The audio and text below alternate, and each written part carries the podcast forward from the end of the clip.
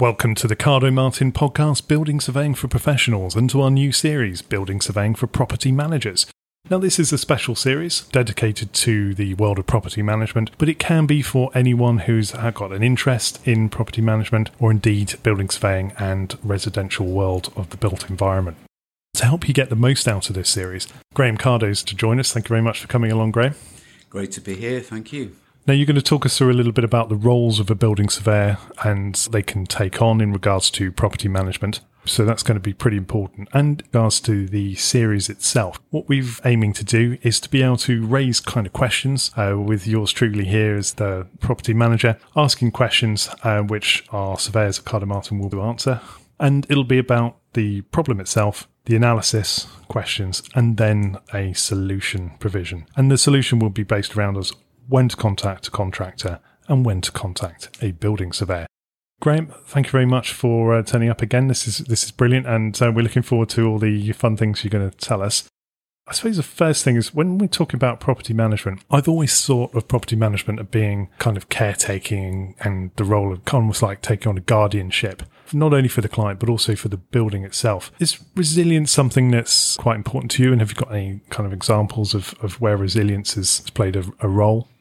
Yes, I've recently read a book by Angela Duckworth called Grit, and it was following a review and, and analysis of various institutions actually, which included the West Point Military Academy in the US. And grit was uh, stickability, not giving up on a task. And that attribute was considered to be much more important than attributes that you would typically expect to be important, such as academic ability, physical ability, IQ. And the individuals who succeeded and passed the course and stayed on to the end were generally the ones that displayed this grit and ability to stick to the task and not give up, which I found very interesting because so much emphasis when you're at school and university and whatever is, is tends to focus on, on academic issues, but in the real world, they're often not the ones that really matter.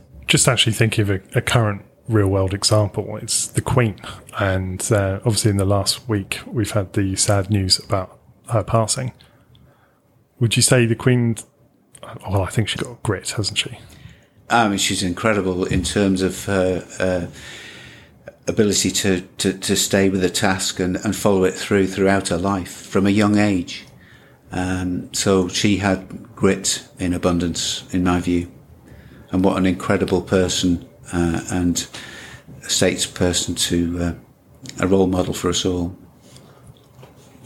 Now, the job of being a property manager is, is quite complex. They've got to think of lots of different things. And uh, that's part of the reason why this podcast is being created in order to help property managers and people interested in the world of property management get to grips with things like building defects and all this sort of stuff. So, we're going to cover off kind of in high level now just a little bit about the types of things that the episodes will cover as a bit of a teaser. We're looking at core examples of how a property manager and a building surveyor might meet building surveyor's expertise can assist a property manager in terms of the building, in terms of defects, structural issues, compliance with legislation, health and safety, fire, and uh, the, the maintenance of properties is important as well. Building surveyors can advise on the works required over planned maintenance program of say 15 or 20 years, advise on life expectancy of, of elements of the building and plan those costs in a way that reduces the hardship for flat owners. For instance, if there's a, a very large capital expenditure in, in, a particular year, that can be problematical. Whereas if we spread the cost of the works over the period of the program, that will minimize disruption and inconvenience to the actual owners of the property and the occupiers. Thanks for that, Graham. So, in this introductory session, we're going to just go off through a set number of topics and uh, we're just going to make a couple of comments on it. So if we start off with building defects as well, can you tell us a little bit about the building surveying role in the property management world for building defects? Well, building surveyors have the technical expertise to advise upon many building problems. Uh, they could include structural damage, subsidence, dampness, uh, compliance with building regulations and health and safety legislation, all of which are important to have under control when looking after properties. What about building cost assessments? All buildings have to be insured for reinstatement in the event of fire or loss, and building surveyors have the expertise to calculate a reasonable figure for reinstatement, which would include not only the cost of, of, of rebuilding, but the cost of any design alterations to bring them up to current building regulation standards. And that process involves measuring the building, assessing the likely cost of rebuilding, and producing a report which insurers would then use to provide insurance cover. Thanks, Graham. There will be a large number of listeners who will either be residents in a flat or block of flats or indeed property managers. The idea of people living in close proximity is important. And I'm assuming that once you get lots of different works going on within flats, that can cause a um, well, actually, I suppose it can generate a lot of work. So, if flat owners are doing building works, how does a building surveyor assist property manager with those sort of tasks? Well, most leases include covenants requiring lessees or flat owners to comply with certain procedures. So, if they're proposing to undertake works of structural alteration or changes to the layout of a flat, they would be required to obtain landlord's consent for those works prior to starting. And Typically, what would happen is that the lessee's proposals would be provided in terms of drawings, specifications, etc. And the impact of those works on adjoining flat owners and on the building itself would be where the building surveyor's expertise would become important. So they may say that the works have to be undertaken within certain working hours, noisy works have to be restricted, protection of the common areas, the lifts, and other areas which could be adversely affected by the works. We would also ensure that the works were undertaken in accordance with building regulations and sometimes the planning laws as well, and fire safety le- legislation. One large part of running a building is maintenance and sustainability, keeping things fresh and, and ready and, and working for future generations. How does a building surveyor play a role in the maintenance repair of buildings that a property manager might be involved in?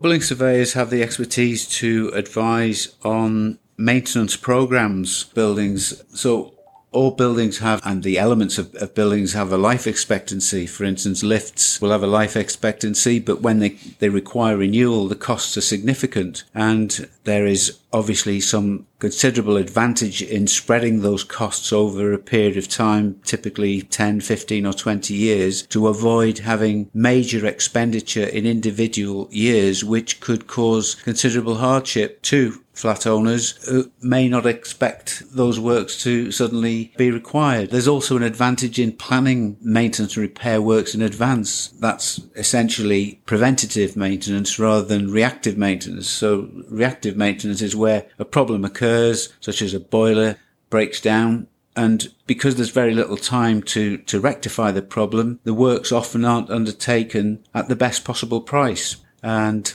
planning those works in advance is a big advantage. Now, I know a lot of iron blocks flats will have television and internet connectivity.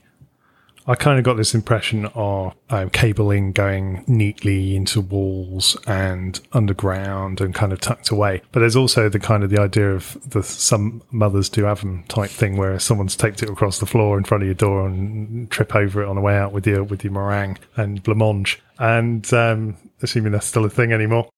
How does the surveyor assist with cabling installations in, in large blocks of flats and making good?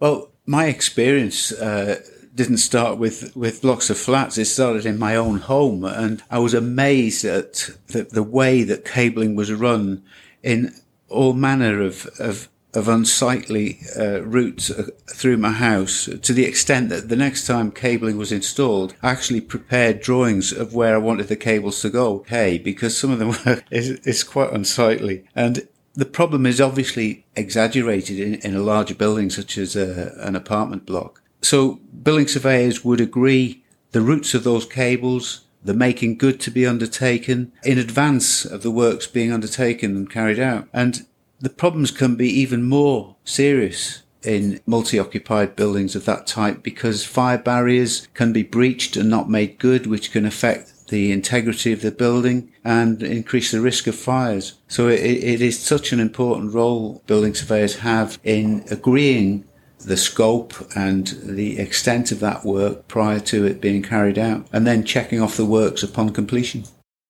And as we know with the Grenfell disaster, that it's not just internal issues with the fire safety, but also external as well with the, the way the building is either clad or, or structured.